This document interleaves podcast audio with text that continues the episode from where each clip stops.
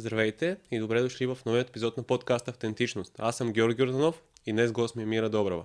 Преди да започнем разговор с нея, искам да благодаря на хората, които подкрепят под, под, подкаста в Patreon и хората, които се абонират за канала и канала продължава да се разраства все повече и повече. Благодаря, че гледате и слушате това, което правя и ми давате такава прекрасна обратна връзка и ме карате да продължавам да, да говоря по темите, които подкаста засяга. Мира, благодаря ти, че си тук и че днес ще имаме възможност да си поговорим. Аз съм също сред хората, които се вълнуват от твоето съдържание, защото хората, които каниш, са тези, които могат да определят и общественото мнение и казват неща, които са научили през годините, сбито и ясно, които ние пък, които имаме нужда от тях, ги придобиваме в рамките на час, час и половина, колкото продължителността на един епизод. Така че съдържанието, което правиш е наистина интересно. Благодаря ти и ние преди да почнем си поговорихме за това, че ти последно време следиш подкасти, каняте по подкасти и как ти се струва този нов формат? Той всъщност не е толкова нов. В Америка, знаеш, от преди 33 години е първият подкаст. Така че за съжаление, този формат достига твърде бавно при нас, но слава Богу, че вече съществува и завзема все по-голяма територия от медийното пространство, защото аз определено смятам, че подкастът е медия и то е медия, а, нуждата от която се заема усещах аз последните години, защото аз обичам да слушам радио, разбира се, предимно в колата, но а, Подкастите ми дават възможност да слушам точно това, което ме вълнува и от което имам нужда като знание, а не това, което програмата на определената медия е решила. По същия начин е с телевизиите. Все повече гледаме избирателно телевизия или гледаме филми и програми, които ние смятаме, че на нас са нужни и ни обогатяват. Телевизия с отложено гледане, телевизия, в която можеш да пропускаш рекламите, филми. А, така че да, все по-изкушена съм от тези формати и намирам а, съдържание, което не мога да го намеря в радията. А, тази свобода, която тук човек намира, слушайки и гостувайки, възможността да каже всичко, което мисли, без да работи на втори план автоцензурата му, е нещо изключително, на което се възхищавам и затова и посвещавам толкова голяма част от времето си в слушане на подкасти. Да, и от моя поглед родната сцена почва да се разраства и да има да става все по-пъстре, да има различни проекти, всеки да прави това, което иска. И да точно това дава този формат да, свобода. Както като цяло интернет го дава това и, и това е нещо, от което можеш да се възползваш. От друга страна, тази свобода, разбира се, че се превръща в един момент в свободия, защото всеки, който има в крайна сметка смартфон, може да прави всичко днес. Да нарича своя YouTube канал медия, да нарича своя подкаст медия. А, има едно пренаводняване на ситуацията, макар че такава дума очевидно няма. Наводняване на, на ситуацията с така твърде много информация независимо дали тя е в аудио или видео вариант, но според мен е въпрос на време да се оцеят най-добрите и да останат просто най-добрите. Защото това е работа, която не всеки може да върши в крайна сметка, въпреки че изглежда така. Защото не е необходима толкова много техника, колкото на нас телевизията и ти се струва, че ти след като имаш един хубав телефон и два микрофона за сума, която не е невъзможно да, в която не е невъзможно да инвестираш, ти мислиш, че можеш да правиш всичко. Но тук важното, според мен, не са толкова микрофоните и камерите, а според мен важно е а съдържанието и твоя вътрешен багаж, който носиш, твоето знание, което си придобил до този момент, умението ти да изслушваш, да намираш хора, които биха дали интересно послание на другите, които слушат.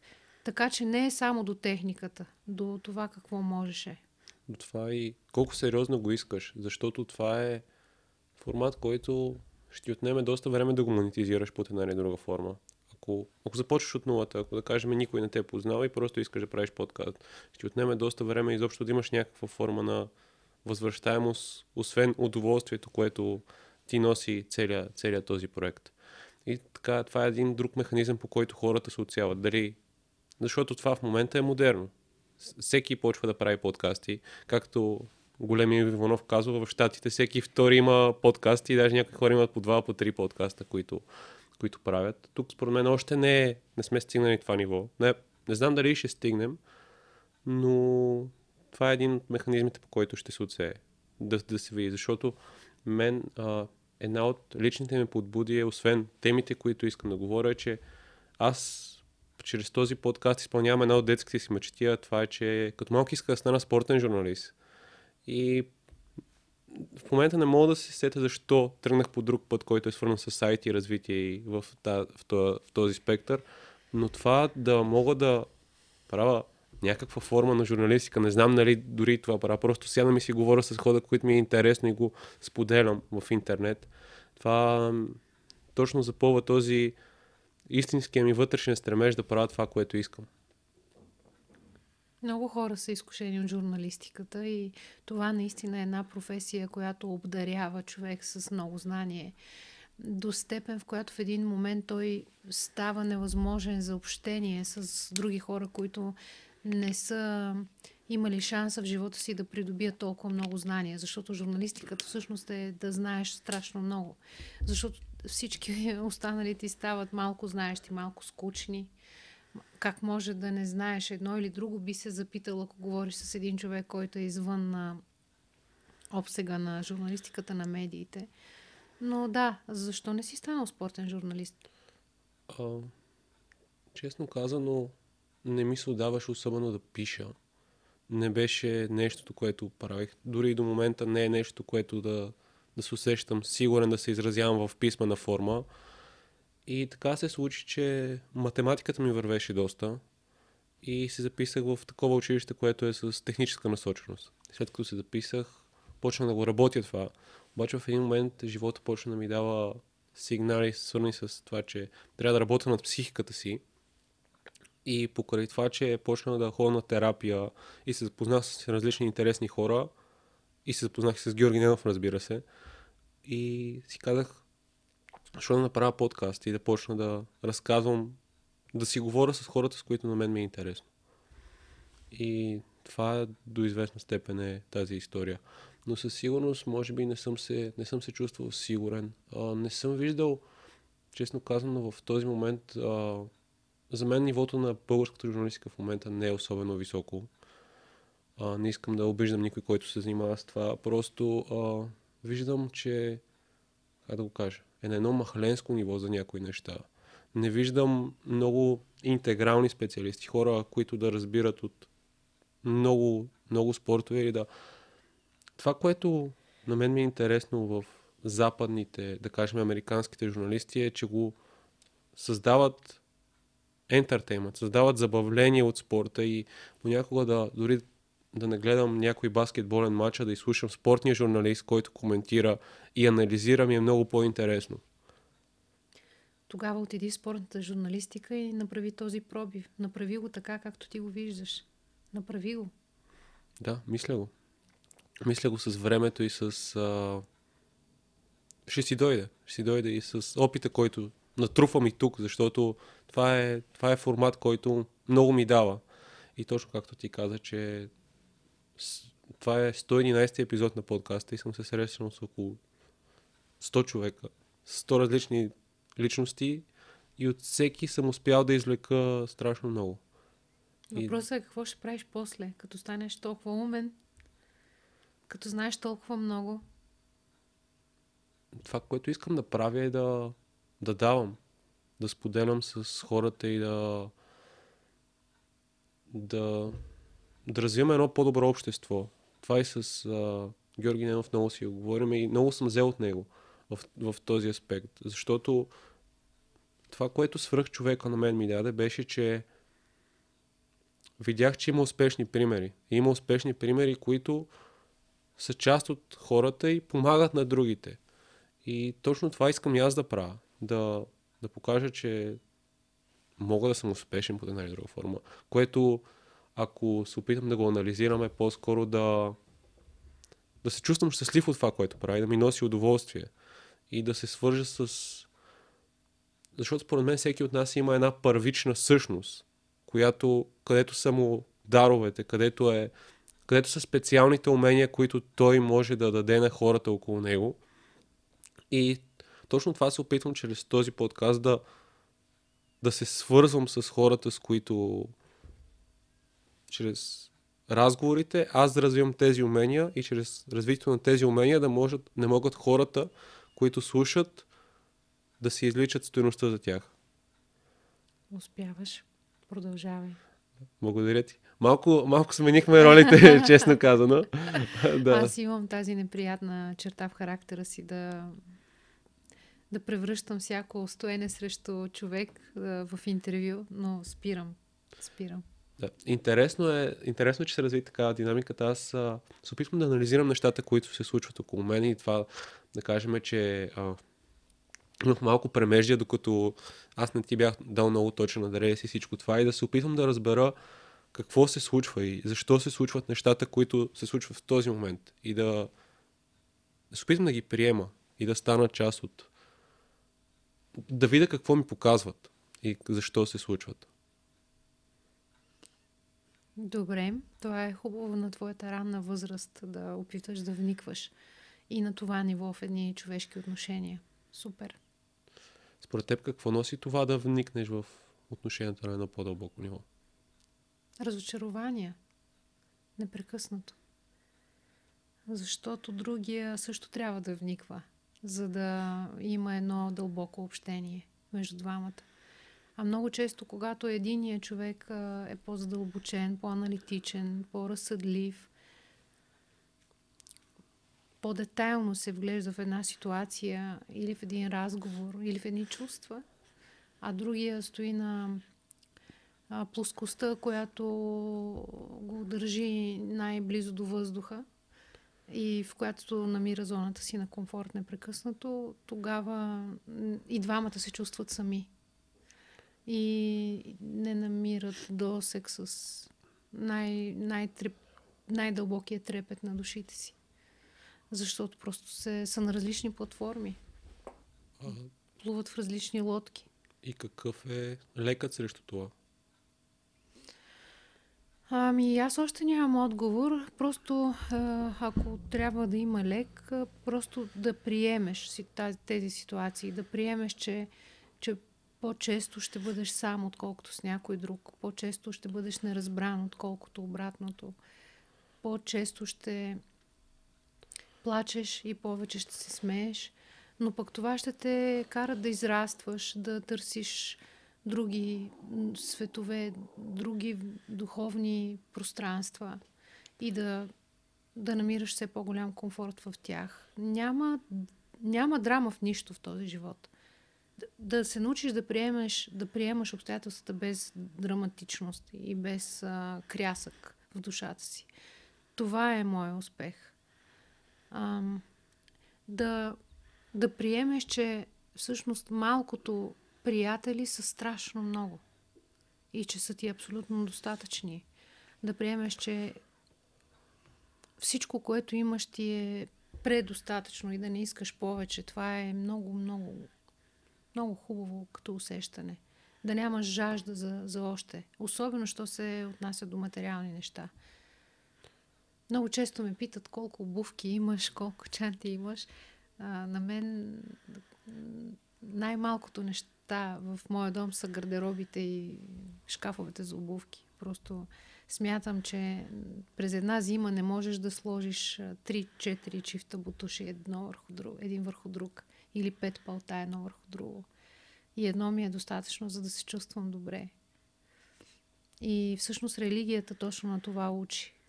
На, не само на смирение, не само на примирение с обстоятелствата, които не можеш да промениш, а на предостатъчност. Аз това чувствам. Предостатъчност. И чувство, желание просто да благодаря за това, което имам. Благодарността е най-силната молитва. И когато стигнем до такова ниво на осъзнаване, започваме, макар и сами, да чувстваме щастие на... То е, то е един особен вид самодостатъчност, която не е свързана с нито с егоцентризъм, нито с високо мнение за себе си, висока самооценка, а е до, самодостатъчност от, от от всичко, което е край теб. Това, това, което си мисля, когато те слушаме, е тази себедостатъчност, какви са предпоставките да се случи? Защото ние като същества и особено аз поне в сега съм в 20-те си усещам как искам да постигам много и различни неща. Обаче когато ги постигнеш, чувстваш едно спокойствие и искаш да тръгнеш към следващото. И въпросът ми е, като човек с повече опит, според теб, кога достигаш до момента, в който си доволен от това, което имаш, защото аз това си го мисля и една от темите, които ми е интересна са темата за връзките и как според мен днес може да много лесно да изпуснем човека, който наистина е за нас, защото просто да искам да отиваме да изпитаме още и още удоволствие и да опитаме още и още. Как да как да намерим този баланс? То това е доста сложен и комплексен въпрос, но по-скоро кое ти даде шанса ти да намериш този баланс за себе си и да изпитваш колкото се може повече спокойствие. Упованието в Бог. Единствената книга, от която имам нужда. Библията. А, съзряването, годините дават много. Ти в своите си 25 няма как да си стигнал до знанието, което, чисто житейското знание, което имам аз. Няма как да си минал този път. Нормално е да се препъваш бързайки. Понякога единия крак да го слагаш толкова трескало пред другия, че да се спъваш сам, сам себе си или пък да позволяваш камъни и тръни да, да препречват пътя ти. А, докато чисто житейски, когато, когато минаваш по пътя в началото много бързайки, а после забавяйки темпото, имаш повече възможност да се оглеждаш когато вървиш бавно по пътя, се оглеждаш. А, но никога не бива пък да спираш. Ако ме питаш дали съм намерила покоя, всички отговори на въпроси и нямам желание за следващото нещо, което да правя, не, не, не съм, не съм спряла. Въпреки, че понякога ми се иска, защото пък с напредването на годините винаги и си, си задаваш въпроса защо, защо ми е всичко това. По-скоро сега като когато те слушам, въпросът ми е как импулсът се променя. Дали има вече е по-осъзнат, вече не, не се впускаш директно в това, което искаш да правиш, а по-скоро премисляш или как е, как е целият процес? Предполагам, че зависи от характера на човек. Аз винаги съм била импулсивен човек и не, дори умишлено не искам да премислям. Mm-hmm. А, седна ли да го мисля много, обикновено а, допускам съзнанието си стрелички, които биха, някои от които биха били и отровни и биха спрели процеса. А, според мен това са стрелите на дявола, който не, винаги се опитва да те атакува, винаги се опитва да а, в, проникне от някъде в душата ти, колкото и да си се научил да се пазиш от него и да успяваш да разчиташ знаците му. Така че да, действам понякога импулсивно и то съвсем умишлено, Въпросът е, че все повече влагам разум в тези действия, защото преди беше само емоция. Когато човек се оставя предимно на емоцията, много често греши. А, до един момент това, макар и укоримо, е простимо. А в един момент вече става, вече става недопустимо да, да грешиш. И то публично, защото моят живот е изложен по един или друг начин на публичност. И тези грешки вече а, водят до а, дискомфорт не само в моята душа, а, а е в моето семейство. Те се отразяват на майка ми, на децата ми и аз би трябвало да се съобразявам и с това. Тоест, добавям още едно трябва да внимавам, що се отнася до моите собствени действия, защото вече не внимавам само за себе си, а внимавам и за обкръжението си. И това е отговорност, която ми харесва да нося човек в крайна сметка трябва да се съобразява с другите около себе си. Колкото и да намира комфорт в, собственото си битие, той в крайна сметка живее с други хора и, и е хубаво да, живее така, че и те да се чувстват добре. Аз много искам хората около мен да са много щастливи. Много щастливи. Правя всичко а, възможно това да е така. Дали успявам, ще видим. Да, и се замислям, че един от елементите на щастието, поне аз така си го пречупвам през момента ми състояние, е да бъдеш безкомпромисно искрен със себе си в някои ситуации. И да си готов да дори сам да си кажеш, че нещата, които правиш в момента са грешни, за да може да надградиш и да достигнеш до... Защото щастието от културата, в която израстваме, нали, се представя като да изпиташ удоволствие. Обаче процеса да стигнеш до него може да е доста болезнен и да бъде трънлив и да бъде неприятен, което е обвързано с твоята лична история как, как сте отгледали и може да имаш много много неща, върху които трябва да поработиш, които са доста дискомфортни, преди да можеш да изпиташ искрено щастие и да се свържеш с твоите си дарби и да ги даваш на хората, ако искаш да ги даваш. Човек и на много първично ниво може да изпита истинско щастие, например, като ражда деца.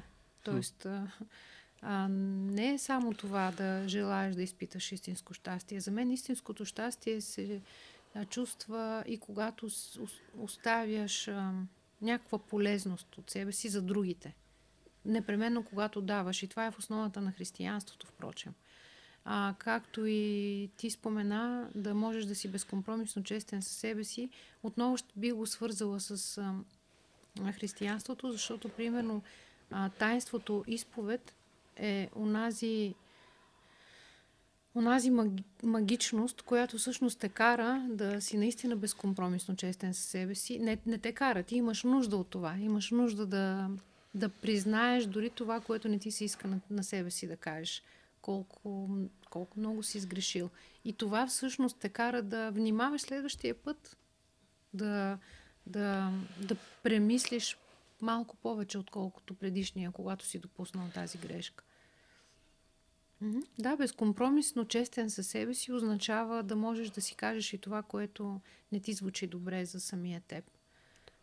А тайнството изповед по някакъв начин те прави да го, да го казваш. Замислям, пак, пак ще повторя, замислям се, това ми е паразитна фраза днес, ага. но усещам как ние си бяхме, когато се, когато се разбирахме за разговора, да си говорим за духовното развитие. И усещам как има една част от мен, която леко се дърпа. И така минава в различни теми, за да... Защото ти може би си слушал и когато разказах за... Тази година имах духовни търсения и миналата година. Но не мисля, че бяха с много чисти подбуди. Тоест, не бяха с искрени подбуди. Подбудите ми бяха да, защото имах здравословен проблем, да се справя с него.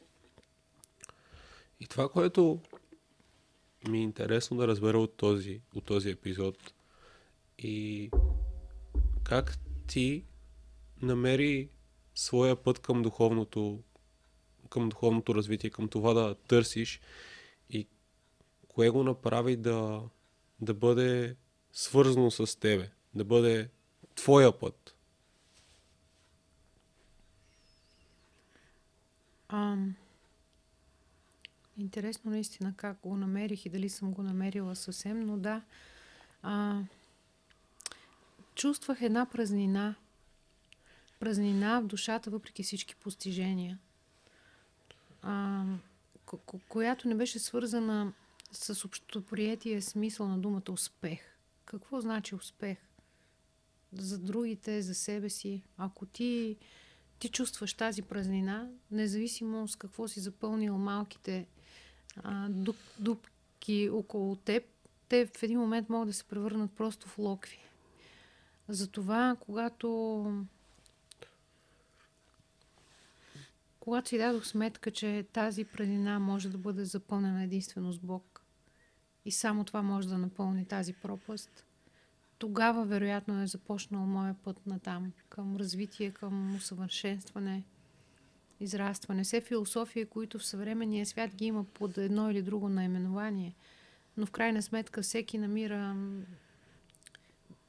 на попрището, където да, да, да, да го изрази. Какви бяха първите стъпки? Как, как започна целият този процес? Как от това да, да изпиташ това усещане, че нещо ти липсва, да го материализираш и да почнеш да вървиш? Ами, започнах да чета някакви книги, различни от романите, които принципно много обичам да чета. Аз много обичам да чета романи. Така, една история, която си се развива, да потъвам в нея и така. Започнах да чета малко по-различна литература. Тогава беше, в моята младост, беше много модерно навлизането на така по-езотерична литература. Беше много голям бум. Ние не знаехме тогава как как да тълкуваме въобще цялото това ново знание. Затова се и появиха много секти през 90-те. Хората просто не знаеха как да тълкуват религията, която ни беше забранена. Така започна. Книгите дават всичко. Книгите ти дават и въпросите, и отговорите. И когато започнеш да получаваш повече въпроси, докато четеш, и да имаш жажда да, да, да си отговориш, вероятно в си винаги съм била журналист. И, и много ми е хубаво да си задавам въпроси и на себе си, и на останалите. Така че, как, как започна, спомням си първата книга от този порядък, която прочетох, беше на Дейл Карнеги. Как да печелим приятели и да влияем на хората. Беше една жълта книжка, си спомням, и, и четох я няколко пъти. От това прочитане искаш да прочетеш и следващата и следващата, разбрах, че са поредица. Да, жълта книжка с едно да. правоъгълно. Да. Аз, аз съм я виждал по, по книжа, а, по сергиите, които са по спирките. Да, да, да.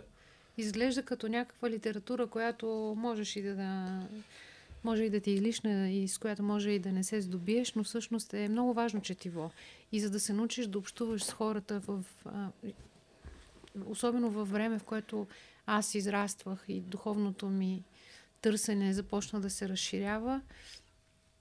Според мен е много важно да прочетеш няколко от, от тези книги на този автор. Тя не е маловажна, да, да, не е маловажна литература. Да можеш да общуваш е всъщност основното и най-важното правило. А когато си раснал по времето на комунизма и не са те учили как да общуваш и не са те учили как да успяваш в а, време на демокрация, когато никой, държавата няма да се грижи за теб, семейството няма да се грижи за теб, ти сам трябва да успееш, тогава според мен тези самоучители са от голямо значение. Те, те, тази литература като самоучител искам да кажа. Та така започнам с, с много четене и с много въпроси, които възникват в душата ми. До един ден, в който аз просто отворих Библията и видях, че, че всичко тръгва от нея, че всички тези книги са написани от от, нея са извлечени, някой си е направил чисто бизнес проект, да речем, префасонирайки някой от а, притчите, да речем. Как, превръщайки как ги в мъдри мисли и съвети. Ами защото преди това бях прочела, да речем, имаше една а, книга, една пак, така си спомня, една зелена книжка, малка, пишеше мъдри мисли и съвети. И аз започнах да я чета и си мислех, че това е най-хубавата книга на света, защото вътре е казано а, всичко на много обикновен език, на много прост език. Аз го разбирах и исках да бъда мъдра в бъдещето, нали, като порасна. И в един момент, когато отвориш Библията и видиш, че мъдри мисли и съвети са притчите или псалмите, или някои от старите, някои от историите на, да речем, историята на Йов или в, в старозаветните а, писания, тогава разбираш, че всичко е тръгнало там. Просто всичко е тръгнало там и вместо да разпилявам времето си в четене на ненужна литература, се средоточих върху тази литература, която на мен ми дава всички отговори. Как започна да тълкуваш сама? Или... Да, това е важен въпрос. Всъщност тълкувах я грешно и до ден днешен, между другото, имам, имам грешни тълкования, според мен, които с течение на времето и с общението ми с моя духовен водач, отецът на когото съм поверила моята душа буквално, а, разбирам, че много често греша в четенето и много често най-вече греша в тълкованията, защото не съм толкова веща, колкото ми се иска да бъда. Но това също е път и няма срок за него. Няма възраст, която трябва да постигнеш това знание и да го разбираш по правилен начин. Дори бях а, си наумила да запиша да уча богословие защото имах нужда от правилното тълкуване и разбиране на нещата. Не, не само с душата си, не, са, не само с общенията ми с а, хора от тази духовна общност. имах нужда чисто практически да добия знания, които се дават в един университет. Но първо, първо, че първо си давах сметка, че, че някакси не ми е нужно това, за да, за да запълвам дупката, да продължавам да я запълвам дупката. Пък и казвам честно, нямам време. Нямам време наистина за това посвещаване, каквото иска това образование. Първо пишех едната книга, казах си, добре, нека да я напиша. А после започнаха пътуванията из цялата страна за срещата с хората покрай столетниците. Забравих да ти донеса книгата, а исках да ти я подаря. Съжалявам, може би някой следващ път. Много исках да ти подаря столетниците, защото тя, ето, тя също е една книга, която не заради мен, а заради думите на столетните хора е пълна с мъдрости, които човек може да черпи като от Библията. В дори. Библията успя ли да намериш отговори на това какво е твоето призвание? Да, все повече намирам отговори там е, и те са, че моето съществуване е толкова нищожно, че може би нямам дори призвание. А, не го... Все по-малко се вглеждам в себе си и това ми носи много голяма радост и удовлетворение. Не търся конкретни отговори аз там. Не търся конкретни отговори за себе си. Понякога търся отговори за света, за определени случки. Много често хората си задават въпроса защо на мен ми се случи това едно или друго нещо. И понякога намирам отговорите там, да. Но както ти казах, наистина това е път и никога не си накрая. Никога не си го извървял. А, да се върнем една стъпка по-назад. Да, може да обясниш какво е общението?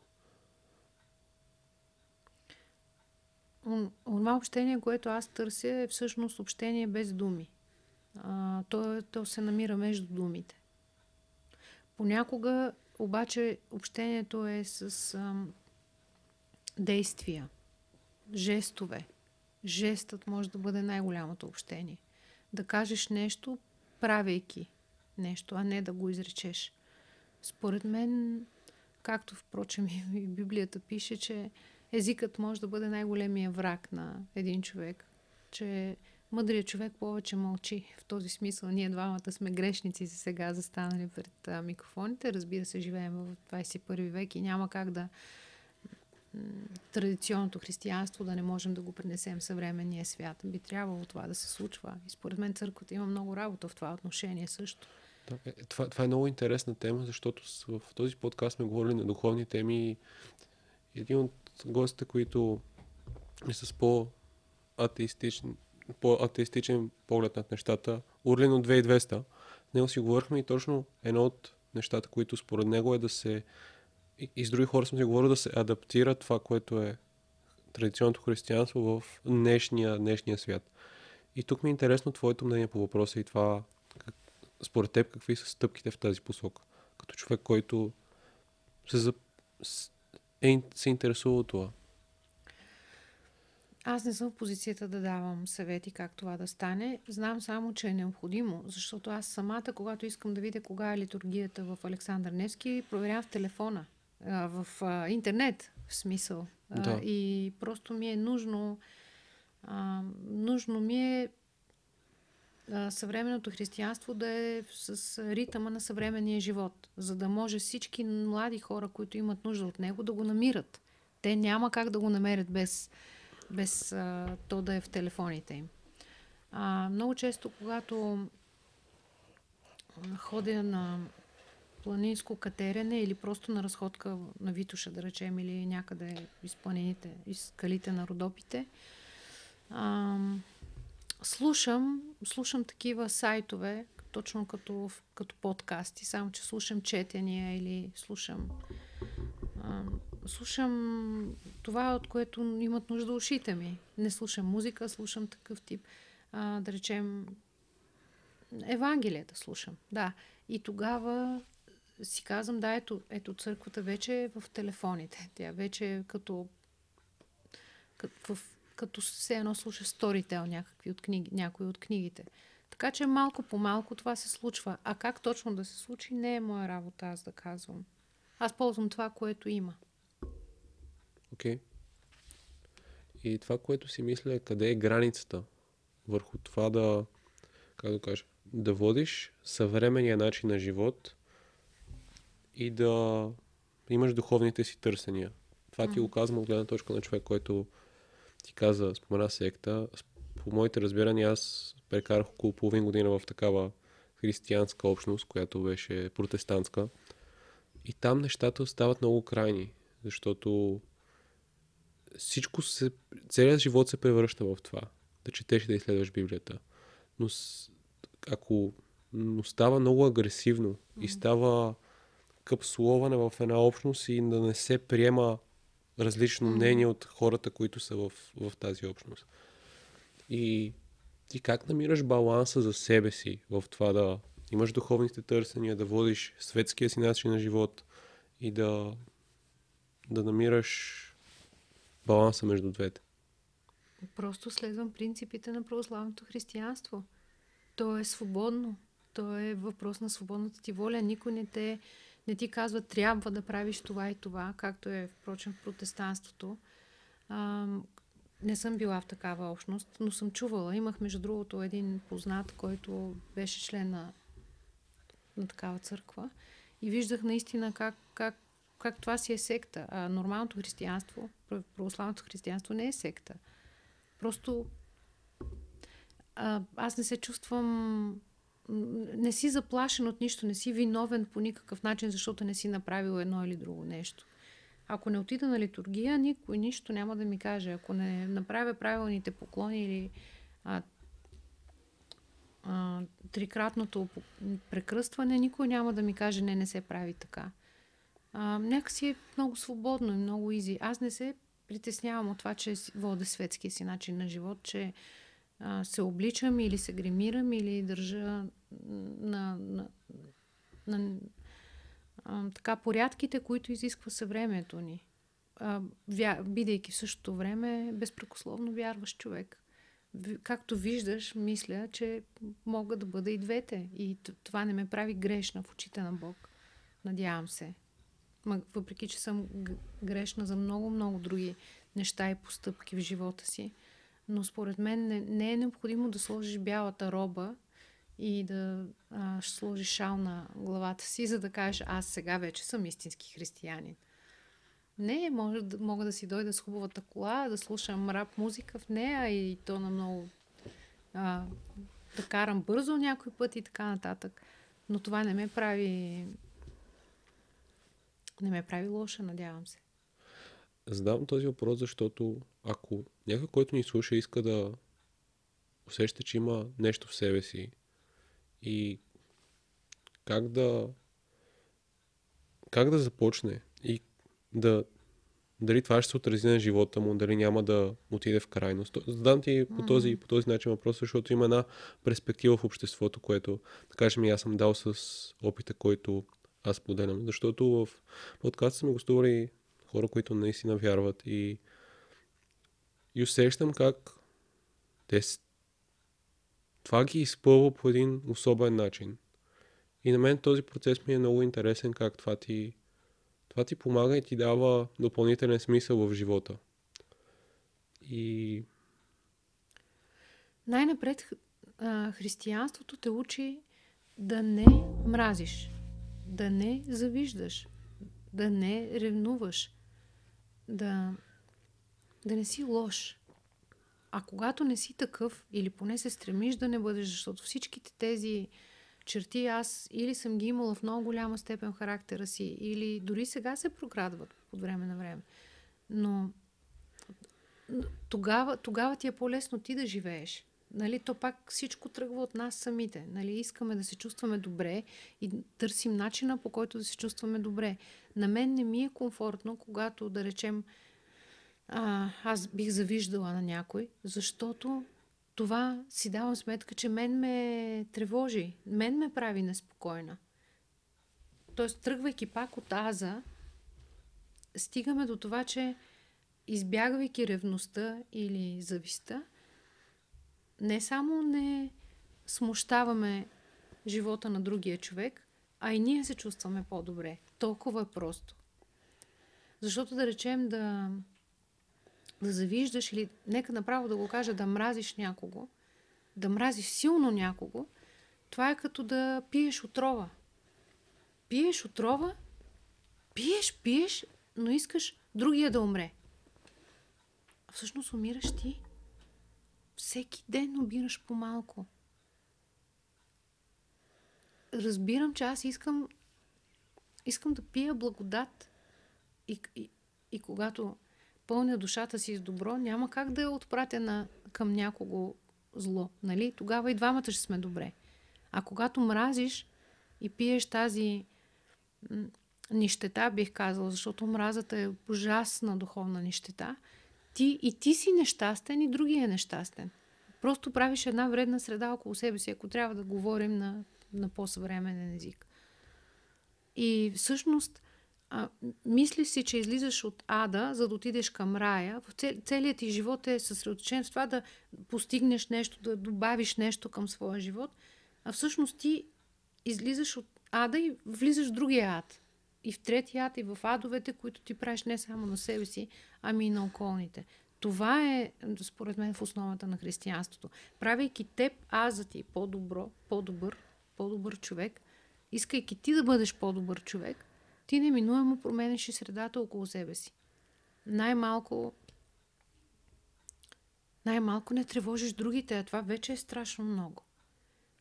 Да опиташ да дадеш, а не да вземеш, това вече е много. Да опиташ да да направиш другия щастлив и от това ти да си щастлив, това, това вече е достатъчно, за да си кажеш добре, така ми харесва да живея. Харесва ми да живея в благодат. То това е благодатта. Ти какво мислиш, че е благодатта? Да ти се изсипят колко пари ти трябва? Трябва ти един милион лева и...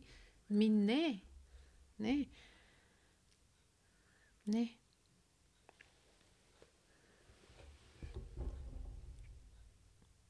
Сега някой ще си помисли, че сме някакви сектанти тук седнали да си говорят. Аз мисля, че много хора мразят вярващите хора. Присмиват им се. Да, това е така. Mm-hmm. И според мен част от... Аз в момента съм търсещ. Не мога да кажа къде се намирам. И то си, то си ми личи по начина по който се изразявам. И може би опита, още, който съм преживял наскоро, още я има тази, тази рана в мене и още не знам на, на къде да хвана в, в този път. Но ако,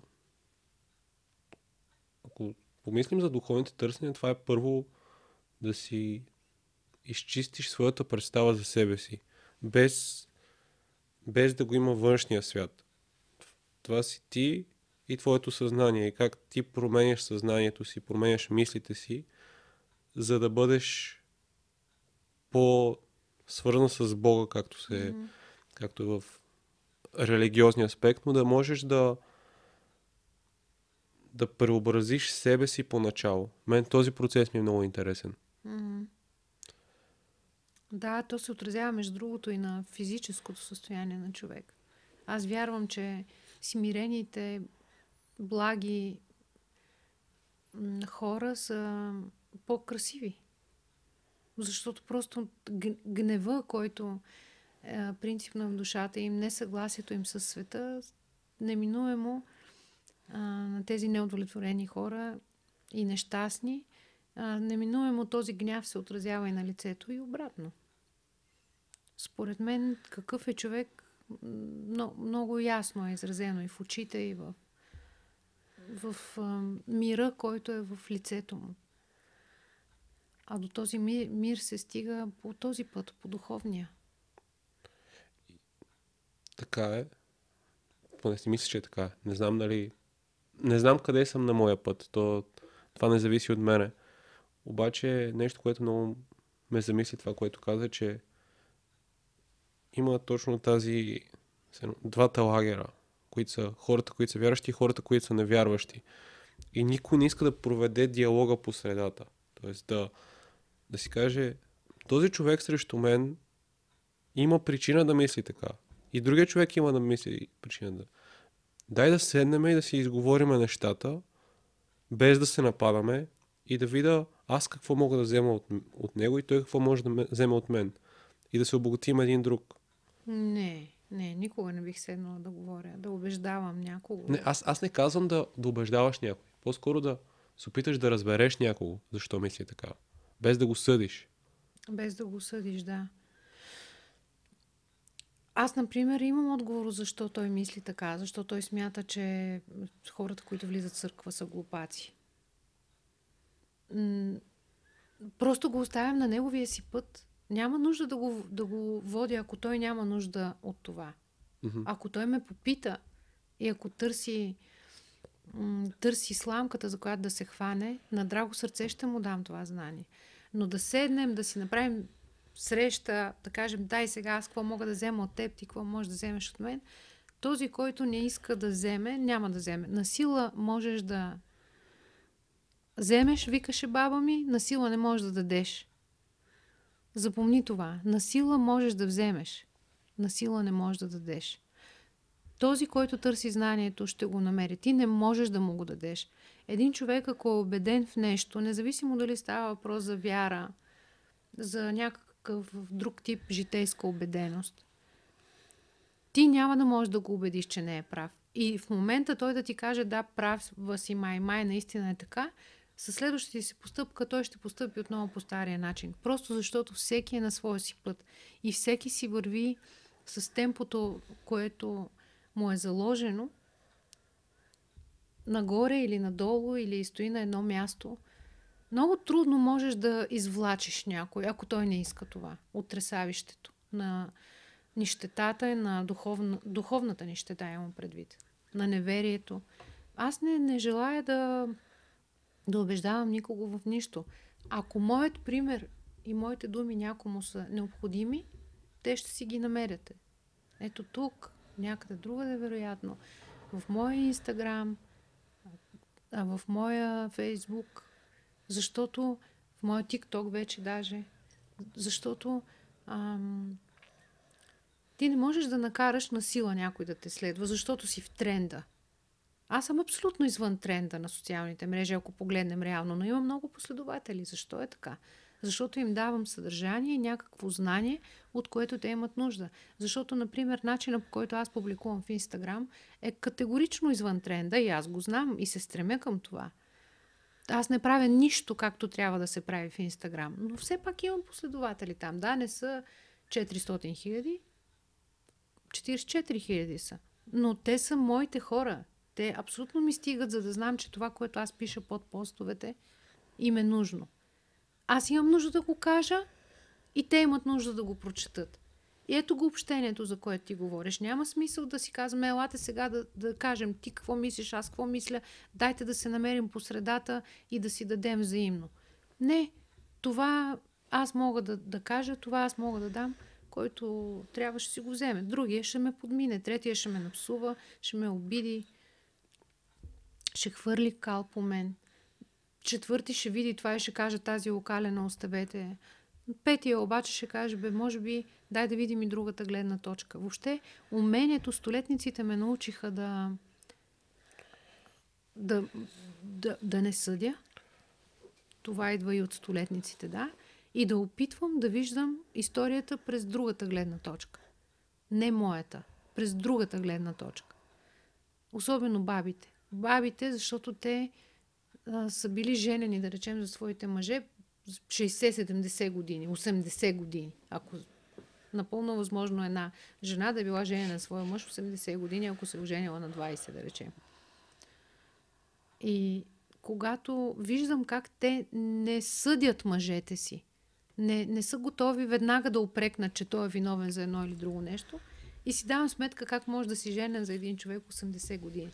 Започнеш ли да съдиш, да казваш, ти направи това, ти направи, той беше такъв, той беше такъв, или той е такъв, или той е друг, връзката е обречена. Връзката е обречена. Когато се научиш да виждаш през очите на другия и тогава да не съдиш, а да си кажеш, той е поступил така, защото, защото еди какво си му се е случило или еди как си той разсъждава, да разбираш неговото разсъждение и да, да го приемаш. Въобще столетниците учат на, на приемане. На приемане. Затова казвам, че те са своеобразна, освен енциклопедия, те са друг вид Библия, столетниците. Защото са стигнали във възрастта си и в знанието си, духовното си развитие, в тази фаза са на абсолютното приемане на нещата. На неотхвърлянето, на неотричането, на липсата на тотална на завист, злоба. Чистосърдечието се настанява в душата им и така те чакат а, да минават дните един след друг, докато стигнат съвсем до своя заник. За съжаление, тази мъдрост идва много късно в годините. Много хубаво би било, толкова пъти съм си мислила, ако може мъдростта на столетниците да, да застигаше по-младите хора. Колко хубаво би било. Но пък младите имат възможност да четат сега, имат възможност да слушат подкасти и имат възможност да добиват знание като на, на талази, както се казва, на планини. А столетниците кога са открили своята мъдрост? Ами в, също в по-късна възраст, не толкова не в раната си младост, но това, че те са живели във време, в което са почитали майка си и баща си, спазвали са, по-близо са били до десете Божи заповеди. Това, че са живели в големи общности, в едно по-патриархално общество, това, че са работили много, все още днешните столетници все още са от времето, в което са работили страшно много, а труда учи на много неща, учи труда. Те по-рано са ставали по-мъдри, отколкото сегашните млади хора. Макар, че аз съм изключително удивена от възможностите на сегашните млади хора. Аз, аз смятам, че расте невероятно младо поколение. Говорят и за поколението на сега тези, които са на 15 до 25. Да, аз, аз го забелязвам. Има те са деца на по 17, 18, 19 години, слушат това, което аз правя. Да. Когато ми пишат коментар, аз, аз не мога да повярвам, че са на толкова години. А ти знаеш ли, че столетниците най-много ги гледат млади хора? Да, между другото, аз а, в Инстаграм бях пуснал и доста от въпросите, които бяха към теб, бяха точно да, да, може, да поговорим колкото може повече за столетниците. И за това как те са... Как те мислят, как, как те разсъждат. Те мислят, да.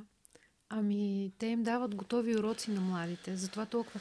А, аз въобще много имаше и такива, разбира се, не много хора, но имаше и такива, които ме опрекваха, че си правя реклама с а, столетниците. И първо аз на тях им казах, нали, е, а, ако искате, елате на мое място. Първо, нали, стъпи в обувките на другия, елате и да си правиш реклама, ако можеш с столетници, да виж колко е лесно да се прави реклама с нещо. То принципно отстрани всичко изглежда много лесно, но а, едно интервю с столетник може да бъде много мъчително преживяване всъщност. А да не ти говоря за последващи ходения и срещи с тях, защото не е толкова лесно и да не ги видиш никога повече. А те, те очакват това от теб. Та, не съм си правила никога реклама с столетниците, но а, как забелязах, че от това знание има нужда. А, например, в предаването, знаеш, ние в телевизията имаме а, пипълметрични системи, които измерват колко хора ни гледат и какъв, какъв е интереса към определен сегмент от а, предаването. А, забелязах, че когато имам интервю с столетник, рейтинга надхвърля два пъти каквото и да е друго съдържание от предаването. Дори най-интересният влогър или журналист да ми гостува или дори някоя звезда от България, а, столетниците го биеха по рейтинг. Аз бях изумена от това. Първоначално смя... смятах, че е мода и ще отмине, но вече 12 години тази мода не отминава. После направих YouTube канал и там предимно слагах видеята с столетниците и виждам, че те са най-коментираните и най-гледаните видеа в... А... Пуснах едно кратко откъсче с дядо Слави, който рецитира стихотворение на Ботев в а... Фейсбук. Едно откъсче, което беше а, две минути и половина. И, и то направи 2,5 милиона гледания. Бях изумена, защото много други откази съм пускала в Инстаграм, в а, Фейсбук, страницата на предаването. И нито, нито един от тях не е предизвикал такъв интерес. И написах книга за столетниците и виждам, че има интерес към нея, не защото аз съм написала някаква книга и заради моето име, а заради тях. Въобще има, има нужда от това знание. В YouTube канала ми най-много са гледани столетниците. В Инстаграм, като пусна пост с столетник, най-много избухва той, така да се каже. За теб защо е така? Защо хората най-много се интересуват от това? Всек... Аз това, което замислям, е, че всеки един иска да, да доживее, да, да, да живее колкото се може по-дълго. Защото не знае колко е страшно да си столетник. А, иначе това е така, защото ти казвам, че тези страхотни млади хора имат нужда от това знание по някакъв начин упростено все пак, защото Библията, разбира се, тя е сложно за четене четиво. Не можеш сам да си отвориш Библията и да я четеш като книжка. А столетниците го дават на готово. Така, такива мъдри мисли и постулати, изключително простички. Изключително простички, но а, дадени такива като, като уроци. Понякога и смешни, разбира се. Понякога и и неприложими в съвременния свят, защото една от бабите ми казваше най-хубавото хапче е мухозола, казва тя. Най-хубавият парфюм е мухозола. И аз казвам, ти, ти въобще най-вероятно не знаеш кой е мухозол, нали? А, чувал съм а, това за... За комари, за а, мухи. за комари, да, да, да. За мухи да, по-скоро да. май. Той и аз не знам вече. Ми за мухозола, логично не е за мухи, да. да, и да, май наистина не беше за комари, беше само за мухи, ама как така, защо за мухи? Ужас. Виж и аз. Но даде тази баба, тя, тя си е лекувала всичко с мухозола. Имала е въшки и си е пръскала главата с мухозола. Имала е мухи, сигурно си е... Разбира се, някои неща са неприложими днес. Но пък са достатъчен повод да се усмихнем и да видим как са живели тези хора и как... Много интересно, защото а, аз когато израствах, прадядо ми той не доживя до 100, до 94-5, нещо такова. И този човек не беше ходил на лекар. Той не беше... Да. Той сам си вадеше зъбите. Вау. Да, буквално баба ми веднъж го беше намерила как тук всичко е разкървавил. Просто защото той с, с, с, с един нож е така си някой зъб го болява и решил да си го извади. Ай. Да. А знаеш ли, че на някои столетници им порасват нови зъби? Не. Да. А, интервюирах най-възрастния човек в България. На, на 108 години. Най-възрастният човек беше Байне Делчо. До сега друг не съм срещала. Смея да знам, че знам вече а, къде се намират столетниците така годините им. А, интервюирала съм 106, 107 годишни хора, а, но 108 не бях. Та, та с Бай Неделчо си говорихме за това а, и аз отидох при моите стоматолози и доктор Павлови и ги попитах да ми разяснят как така излизат нови зъби на тази възраст. Оказва се, че това не са точно зъби, това са образования, които се образуват от коста на човек. Ага. И на мястото, на празното място, там където вече няма зъбче, просто е кост. Това не е точно зъб. Но възрастните хора казват, излезнаха ми нови зъби. И аз казвам, как е възможно, нали? Но да, много интересни цели вселени са столетниците. За мен беше важно като кауза това да обърна внимание на, на младите хора, да, да видя, че има и стари. И да видя, че има и старост в този живот. Не е само младост. И ще дойдеш и ти на моите години, и ще дойдеш и ти на годините на дядо ти. Много е вероятно, след като той е бил дълголетник, ти също да станеш такъв генния фактор и от изключително значение по отношение дължината на живота на един човек. И да знаеш, че както искаш теб да те уважават сега, когато си млад, ще искаш да те уважават и когато устарееш. И когато се отнасяш с респект и с уважение към възрастните хора, първо, че може да се надяваш и с теб да се отнасят така и да знаеш, че правиш едно добро. Много ми е важно по-младите да не обиждат възрастните хора. А в съвременното ни а, забързано а, лудо време, бих нарекла лудо това време, в което живеем, а, е стигма да си стар. Е трагедия да, да устаряваш. Трагедия да устаряваш. Ти просто а, те те искат да те избутат, искат да те няма. Искат да не им се пречкаш. Ти си бавен, ти си грозен, ти си сбръчкан ти, значи си лош. Ти, мен ме е срам да общувам с теб. И обръщайки поглед към за мен велик, великата вселена на, на живота, който се състои от 100 години, е важно да покажа, че там може да има интересно знание и младите го търсят там.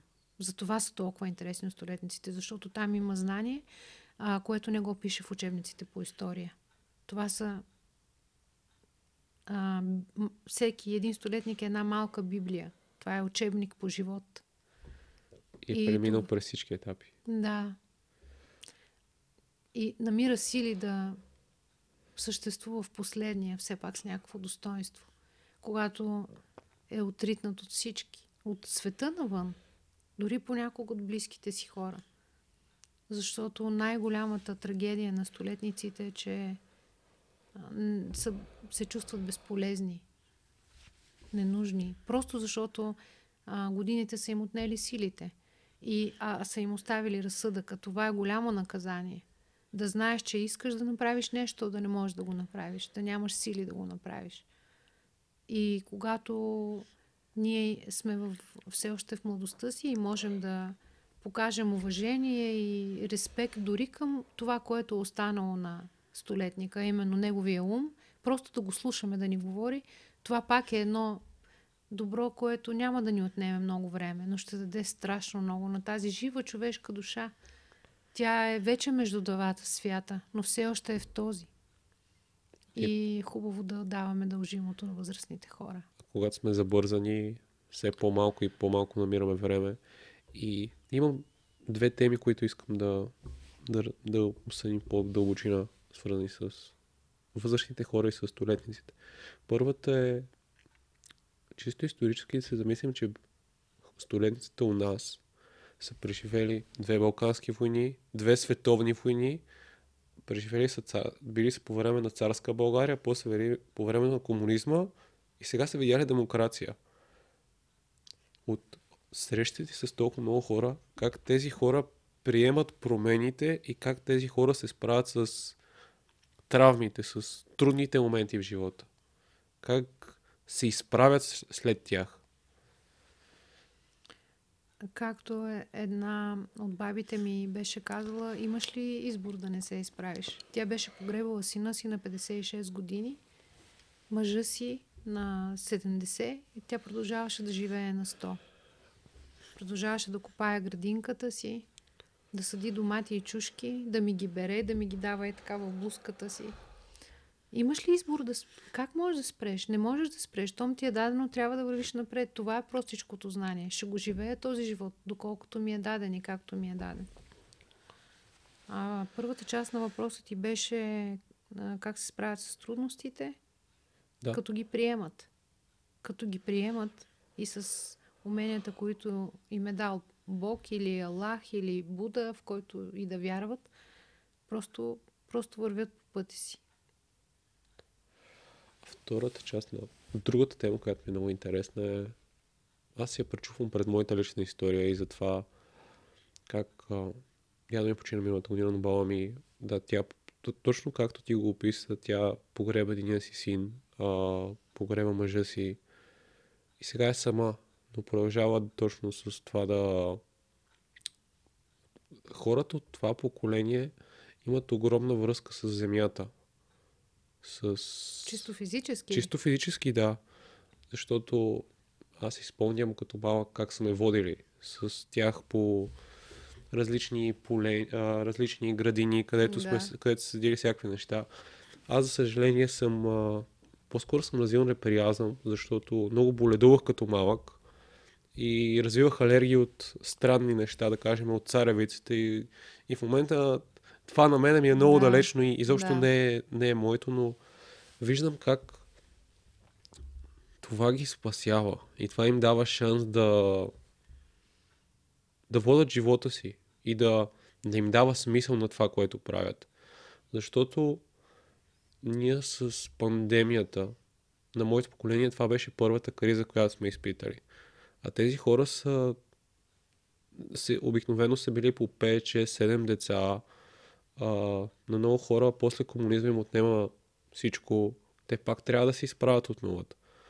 И се замислям, че ние не сме готови от живота да ни отнеме всичко и ние да, да се изправиме. И всяко по-голямо натоварване или спънка ни се струва като нещо, нещо огромно. А баба ми е израсла по време на командировките на София. И тези хора са от малки са видяли, че живота наистина е труден и е страшен.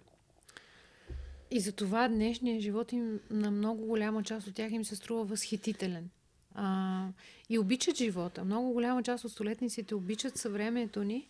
Разбира се, като всички хора има и такива и такива. Нали? Едни, които и, и, и 30 годишен човек сега може да срещнеш, който ти казва, е, аз знам, че по комунизма е било много хубаво, сиренето е било 2 лева, всички са ходили на почивка. Не, защо пък трябва да а, ни е разрешено и свободно пътуването сега. Виж какъв разграден двор е всичко. Сега тук идват атентатори, идват... А пък едно време беше хубаво, като си бяхме затворени. Нали? Има и такива и млади хора. Но и, в столетниците, и между столетниците има всякакви, които харесват миналото и онова време, което са живели, а, където е била тяхната младост, а именно комунизма. Естествено, че някои от тях изпитват носталгия по това време. И други хора, които изпитват възхита от нашето време. Например, една баба Боянка от Варна, която казваше, толкова много искам да живея поне още 20 години. И аз казвам, бабо, бе, не ти ли омръзна този живот? Как още 20 години? Тя казва, ами сега времето е много хубаво. Аз сега искам да му се наслаждавам. Аз казва с един клик на телефона си чувам моя внук, който е в Канада и мога да си говоря с него през екрана на компютъра. Толкова възхитително е това. Така че и столетниците са хора, които могат да изпитват възхищение към днешното време, а не непременно да го отричат. Както ние или по-младите от мен, много по-младите от мен, а, умеят да отричат тяхното време. Младите днес смятат, че в това време няма ценност, във времето на столетниците. Аз смятам, че за да си бил на фронта и да си се бил, както дядо Георги, който с каруца а, е носил лекарства на войниците по време на Втората световна война, представяш ли си какъв характер е, е изградил това от него? Как, как, колко безстрашен човек трябва да си, за да може, когато виждаш, че куршумите прелитат на теб, просто да се да, да легнеш между лекарствата, за да може те да свистят отгоре. Представяш ли си колко силен човек е там? И на тях, как, защо нито един столетник не слагаше маска, нито един столетник не се страхуваше от пандемията. Нито един. Аз ходех с тях при тях с маска, притеснявайки се, аз да не ги заразя или нещо. Те казаха, махни го това от устата си защото те не са свикнали да общуват през преграда с хората. И те не, те не можеха да ме чуват дори аз, когато говоря с маска пред тях. И между другото, точно в тези две години, в които аз продължих да правя интервюто с столетници, а интервю с столетник означава да си доста наклонен към него, защото много често слуха е Говорят е засегнат. Да. Не, не чуват. А, не чуват ли? Не Те не чуват. И това ме принуждаваше да заставам много близо до тях и дори да се накланям твърде близо до тях. И много ме беше страх, признавам си, мен ме беше страх. Но след това проверявах всеки един от тези, които съм била. Те не бяха и чак толкова много, то всичко беше затворено. Може би съм интервюирала двама или трима столетници след пандемия, по време на пандемията. И ви, след това с страх, нали, се обаждам да питам как са, да не никой столетник не се разболя от COVID. Заради моето присъствие и присъствието на екипа ми имам предвид. Иначе имам една столетница, госпожа Костадинка Каладжиева. Както виждаш, аз си помня имената им, въпреки че са вече 119 на брой. А, тя, нейният мъж е създател на ХЕИ в България и е въвел задължителното вакциниране в България. Така че тя беше била болна от COVID и пред мен направи своята трета бустерна доза вакцина. А, и все още е жива и здрава, между другото. Преди няколко дни се чухме. Така че столетниците могат да учат, да ни учат на много неща. Стига да имаме сетивността и желанието да ги чуем. И да има приемственост между поколенията. Да се опитваме mm. да, да градим това, да, да се изслушваме. Може би за това по-рано в разговор, когато засегнах точно диалога, ми беше, ми беше важно, защото се замислям, че не знам дали в другите народи е така, но тук сме доста склонни да отричаме това, което, което се е случвало преди нас, за да може, ако чисто видиме исторически, ние имаме царска България, която е от след освобождението, около 50 години, 50-60 години, извинявам се за неточността, после имаме 45 години комунизъм, сега имаме 30 години демокрация. И всеки един от тези периоди отрича това, което се е случвало преди. И се фокусира само върху това, което е било негативното. И няма... Аз... Темата за прошката беше нещо, което, когато се подготвях за този разговор, ми беше като нещо, което искам да си поговориме. Защото мисля, че не може да си... Не може... Не, не си позволяваме лесно да прощаваме на хората около нас. И на хората от различните поколения, защото аз в момента с споменах баба ми, с нея имам конфликт, който е свързан с неща, които се случвали в, в времето, които аз след това разбирам. И този конфликт много създава огромен дискомфорт в мен, защото аз съзнателно избягвам да, да се прибирам при семейството си, защото не съм готов да, да го посрещна и не съм готов да и проста. И се замислям, че прошката е нещо, което е много ценно. И много трудно. И много, много трудно. Много трудно. Ти казваш, не е лесно да простим, но то е толкова трудно, може би е най-трудно да можеш да простиш наистина. Аз също имам тази непростителност в себе си и това е един от големите ми грехове и големите ми болки. Всъщност, ако имам душата си рана, тя е от тази невъзможност да прощавам.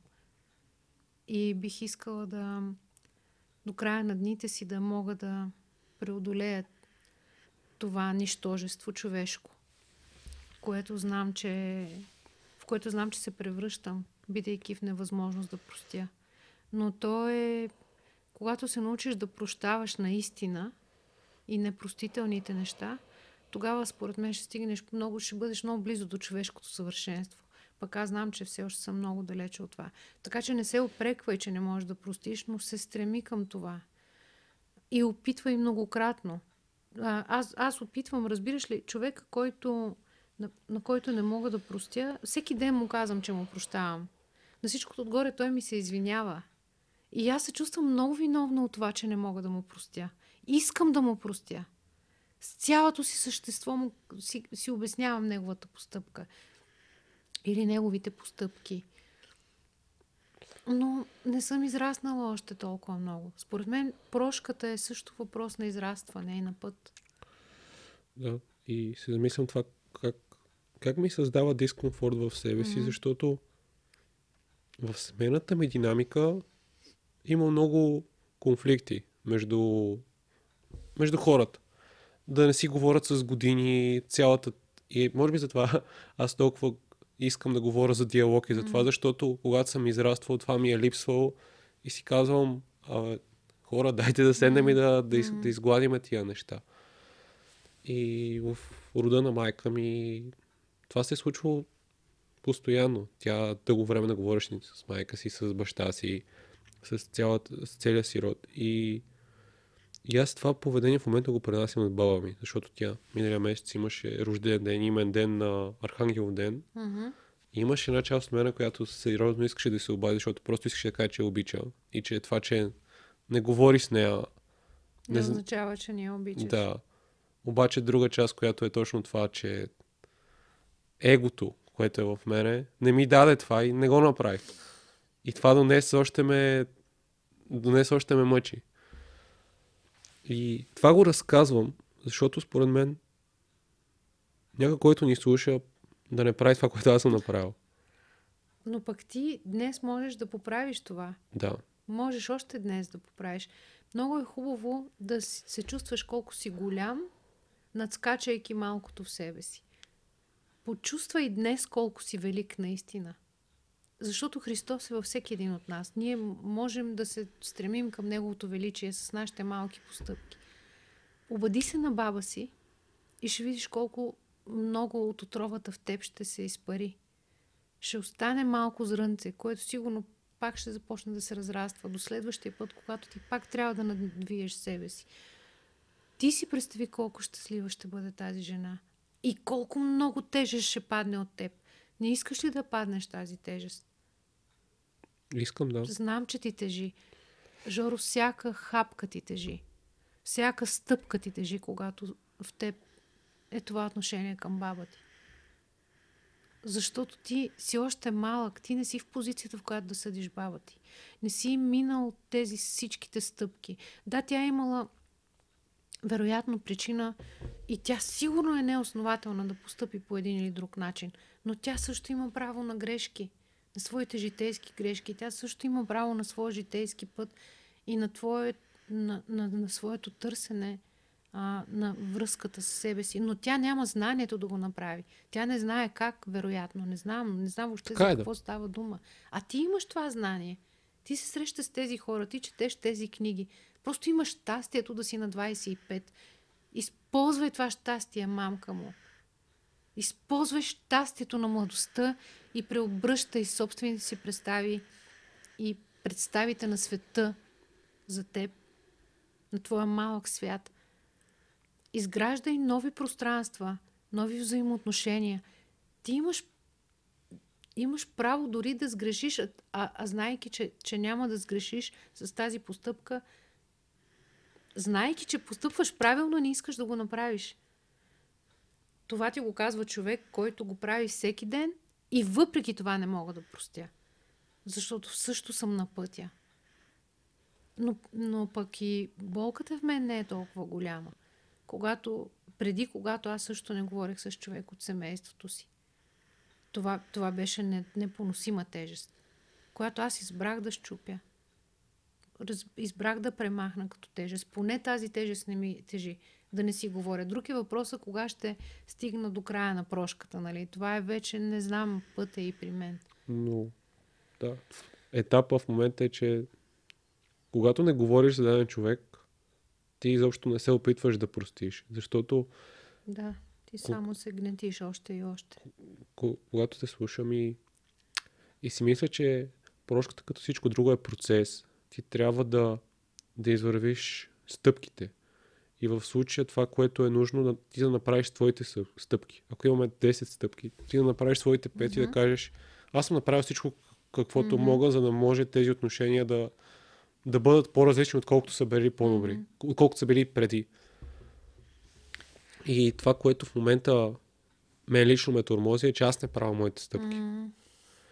И, и го казвам това, защото едно от, една от концепциите, които искам да приема за живота си е да този подкаст да, да покажам, че съм уязвим и да хората буквално да видят аз как расте и какви проблеми имам аз. Защото проблемите, които има всеки от нас, обикновено са общи, общовалени са. Ние израстваме в една среда, гледани сме от хора, които са били от едно поколение, тъй че е доста вероятно да срещнем еднакви трудности по пътя.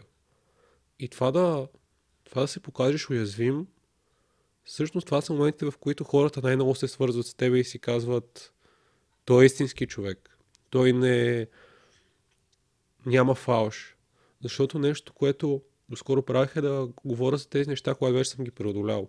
Обаче това не съм го преодолял. И в момента ми е, защото и последните дни се разболявам, защото идват празници и трябва, трябва ходя да се видя с семейството си. И то тялото ти показва, че има този вътрешен конфликт. И е нужно, защото в момента това, което правя, е да го кажа пред хора. И когато го кажеш пред хора, трябва да го направиш, защото иначе увисваш. да. Знаеш ли, ти каза, че всеки трябва да извърви своите пет крачки, а другия другите пет. Трябва да приемеш, че ти си толкова голям, че трябва да извървиш девет крачки. Знам, че не е честно. Но просто това е привилегия на големите. Трябва да извървиш повечето път. И накрая тази една последна крачка, когато я направи другия човек, ще разбереш, че тя всъщност е най-голямата. И тя е дошла в момента, в който твоите сили са се изчерпали. Тя е Божията крачка. Защото Бог се намесва тогава, когато ти вече наистина паднеш. Нали знаеш, когато той те пренася през долината на мрачната сянка и той ти казва, аз няма да те оставя точно там. И ти му казваш, Боже, аз сега съм в долината на мрачната сянка, защо ме остави в това? Не, не, не, ти сега си още си на пътя, не си все още в този мрак. Бог идва тогава, когато вече ти наистина не можеш да се справиш. А, а, цялата сила, която иначе ти е дал, е в теб. Използвай я. Годините много бързо минават, Жоро. И в един момент виждаш колко много моменти си загубил, колко много мисли си пропилял, колко много хубаво не си изживял, колко много нещастия си запомнил, а колко много добро си подминал. И изведнъж си виждаш, виждаш, че си заника на дните си и си пропуснал толкова много хубави моменти, които е можело да ти се случат. Проблема на вас, младите, е, че вие мислите, че имате време. Нямате време, Жоро. Действай. Днес. Сега, като си тръгна, се обади на баба си. Да. Ще го направя. Знаеш ли, че не утре може да я няма? Това е непростимо. За теб ще бъде завинаги непростимо. Да, така е. И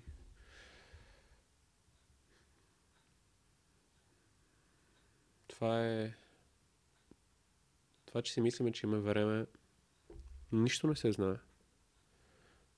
Той за теб не се знае. Да. То за никой не се знае. Не знам. Да живееш с желание за нещо, а заради собственото си его да не го направиш, е, според мен е тъжно. Тъжно битуване.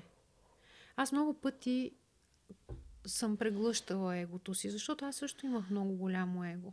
Преди да започна така задълбочено да се лекувам с Библията и с посещенията ми в духовни общности, сред духовно извисени хора. И разбрах, че съм се отлепила от земята, от, от обикновеното и от пошлото, когато разбрах колко много мога да преглъщам, преглъщам егото си. Тогава малко се харесах, защото съм човек, който не се харесва. Аз не съм слушала нито един от подкастите си до край. Не мога да гледам предаванията си, не се харесвам наистина. Страшно много се наранявам, като се гледам, защото ми, ми, ми си преча. Не искам да се виждам. И когато и избягвам да мисля за себе си, защото ме е срам, че мисля за себе си. И когато си позволя да опитам да си дам оценка, винаги е негативна. Винаги. Каквото и да съм направила е крайно негативно спрямо мен. Усещам, че по някакъв начин се бичувам така, но нямам нужда да отработвам друго поведение в това отношение. Но малкото пъти, които съм се харесвала, наистина, е, това е било в пътите, в които съм надскачала себе си и предразсъдъците си. Когато съм се опитвала да простя. Наистина, с цялото си сърце съм опитвала да простя. Друг е въпросът, когато другия човек не, не прави ни, ни една, ни две крачки, когато аз наистина вече съм направила всички крачки. Но пък тогава казваш, оставям го в ръцете на Бог и в, а себе си също добре, аз наистина според моите разбирания съм направил всичко възможно. Пак ти олеква. Самия факт, че си направил нещо, което ти наричаш за правилно, то не знам за другите какво е, ти определяш за правилно, то би ти помогнало да се чувстваш по-добре. А нали в крайна сметка идеята е именно тази. Да се чувстваме по-добре. Ние не можем да сме щастливи, ако не обичаме близките си. Ама роднините си имам предвид. Тук не говоря в общочовешкия смисъл, обичай ближния си, дай му ризата си, обърни и другата си буза. Това е едно на ръка. Как се интерпретира в съвременния свят, сега няма да коментираме, защото виждам, че вече сме а, да. към края на този разговор. Аз съм човек, който непрекъснато следи телевизионното време и винаги внимавам колко дълго говоря когато не си окей okay с семейството си, ти нямаш пълно щастие в нито един аспект. Дали отиваш до магазина да си купиш хляб и лютеница, дали отиваш на кино, всеки път си казваш, ами ако баба беше с мен, тя как ли би поступила? Тя яла ли е хляб и лютеница? Дали пости в момента, защото са пости? На, на, на заден план винаги ти стои този човек. Не можем да зачертаем близките си, разбираш ли? Въпреки, че понякога не си иска. И въпреки, че понякога те наистина са направили така, че да заслужават да не ги споменаваме. И затова е най-лесно, когато просто, просто се молим за тях. И по-малко започваме да ги обичаме, а оттам ще започне и възможността да им простим. И да отделим времето да го направим. Защото не е. Не штракваш с пръсти и това да се случи от днес за утре. Не. Защото много често точно това си мисля, че с едно действие ще промена отношения, които са градени дълги години. А нещата не се получават по този начин. Нужно е постоянство в това да, да променяш. Mm-hmm. Защото аз искам да. Аз, може би, защото иска да говорим и по тази тема, понеже у нас в много семейства има такава динамика. Хората да не си говорят, хората да се съдят едни на други. Има конфликти. Има нездрави семейства. Които... Непримиримост. Една особена... Ми, ми, то, да, да кажем, то си имало и логични чисто, да кажем, 90-те години са били по-бедни години. И по-бедните периоди будат още повече шанс да човек да покаже тази природа, която е да, когато нуждите му не са задоволени, да, да създаде още повече конфликт. И когато се замислям, че повечето конфликти в семейството ми са били точно на, на такава основа. И сега аз имам шанса да променя тази динамика. Да. И да направя така, че това, което се е случвало, да, да не се случва от тук нататък. И хората, с които са ти кръв и не си говориш, това и да си мислиш, че не те наранява, наранявате. Да. Ето ти го каза. И да си мислиш, че не те наранява, те наранява. И дори когато тези хора си отидат от този свят, остават. Ако... Да, те даже повече остават от другите, с които си взел прошка. И това е твоето наказание. Това не е наказание. И този епизод ще е точно преди празниците и всеки да, който ни слуша, да се замисли как как може да, да помогне семейството да бъде по-добре и да да прекара ни в семейни, защото това са семейни празници. Това са хора, това е с близките ти хора. Това е с хората, които са най-много до теб. Много често обаче те се превръщат тези празници в една консуматорска задължителност. Едно надпреварване на готвене, на ядене на сърми, на виж тези колко са вкусни, виж това колко е вкусно. И това е смутително. А, затова не било да му се даваме. И колкото е в нашите сили и възможности, трябва да говорим повече за това, че смисъла на празника не е в неговото ядене, е в неговото преживяване. Пък и не било да забравяме какъв празник е това. Това е празник на светлината. А много често допускаме мрачни семейни взаимоотношения в него. Просто се дразниш на другия до теб. Дразни се, че мляска, дразни се, че ръкомаха, дразни се, че не е сготвил това, което на теб ти се яде. А, затова, ако пак, пак е нужно да допуснем, освен светлината в тези рождественски дни, смирението, приемането, дори а, да, да преобърнем на гласата си това, с което никак не сме съгласни в разсъжденията на нашия близък човек, да си опитаме да си помислим той защо ли мисли така. Да опитаме да го приемем. Приемането е в основата на всичко.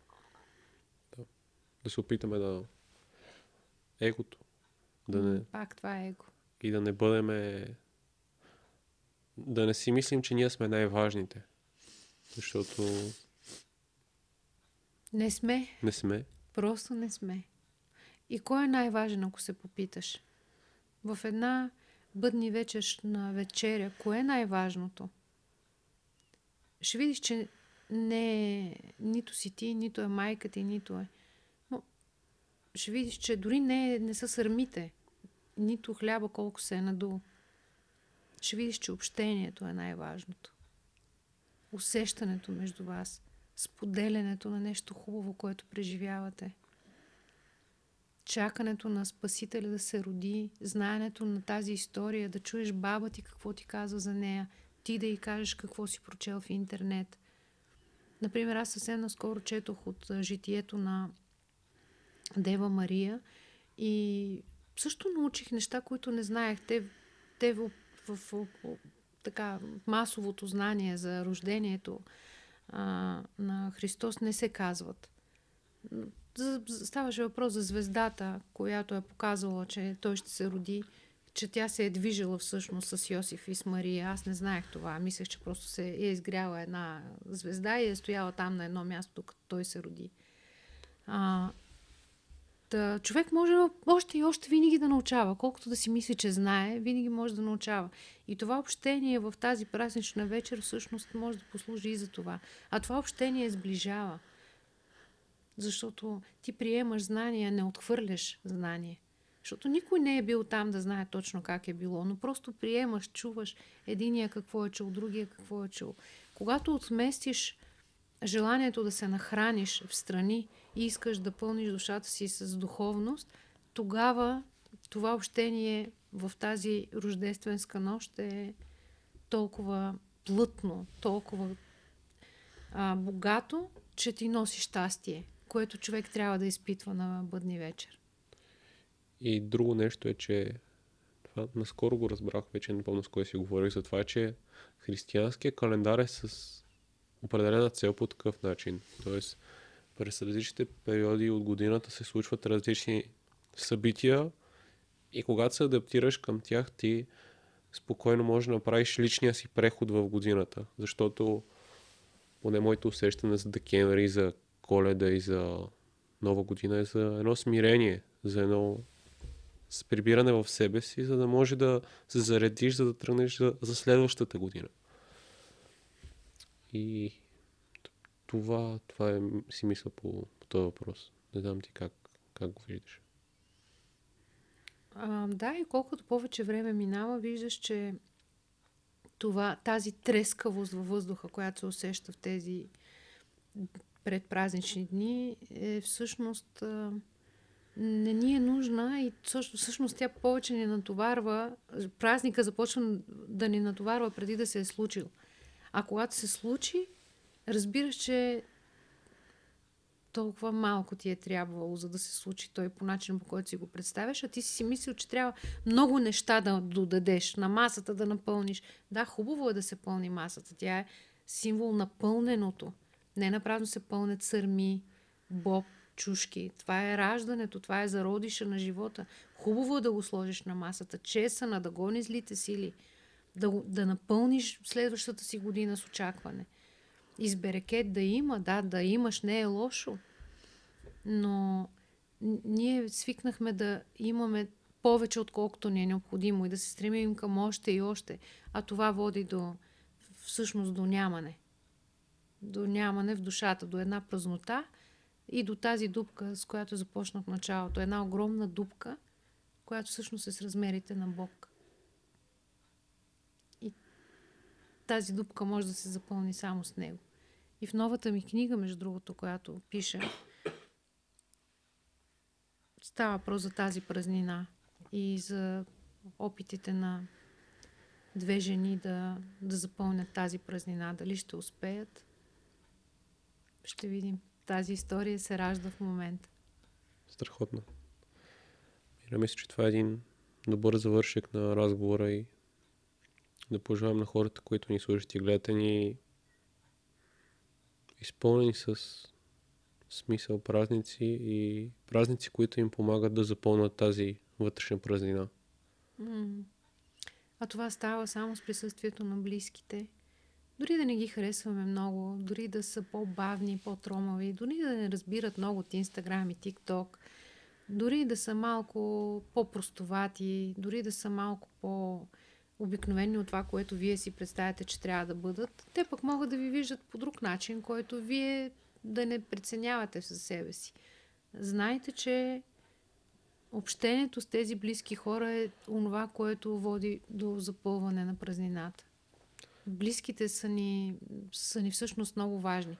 И колкото по-малко а, ги съдим и колкото повече ги приемаме, същото ще правят те с нас и толкова по, по-празнично ще бъде, каквато е идеята на тези дни.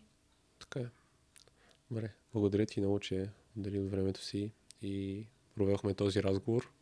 Ще се радвам да след време да проведем още един, защото има още доста неща, които, които не обсъдихме. Бих ти гостувала отново, Жоро. Благодаря ти. Благодаря. Благодаря на вас, че гледахте и слушахте. Весли празници и до следващия епизод. Весели празници.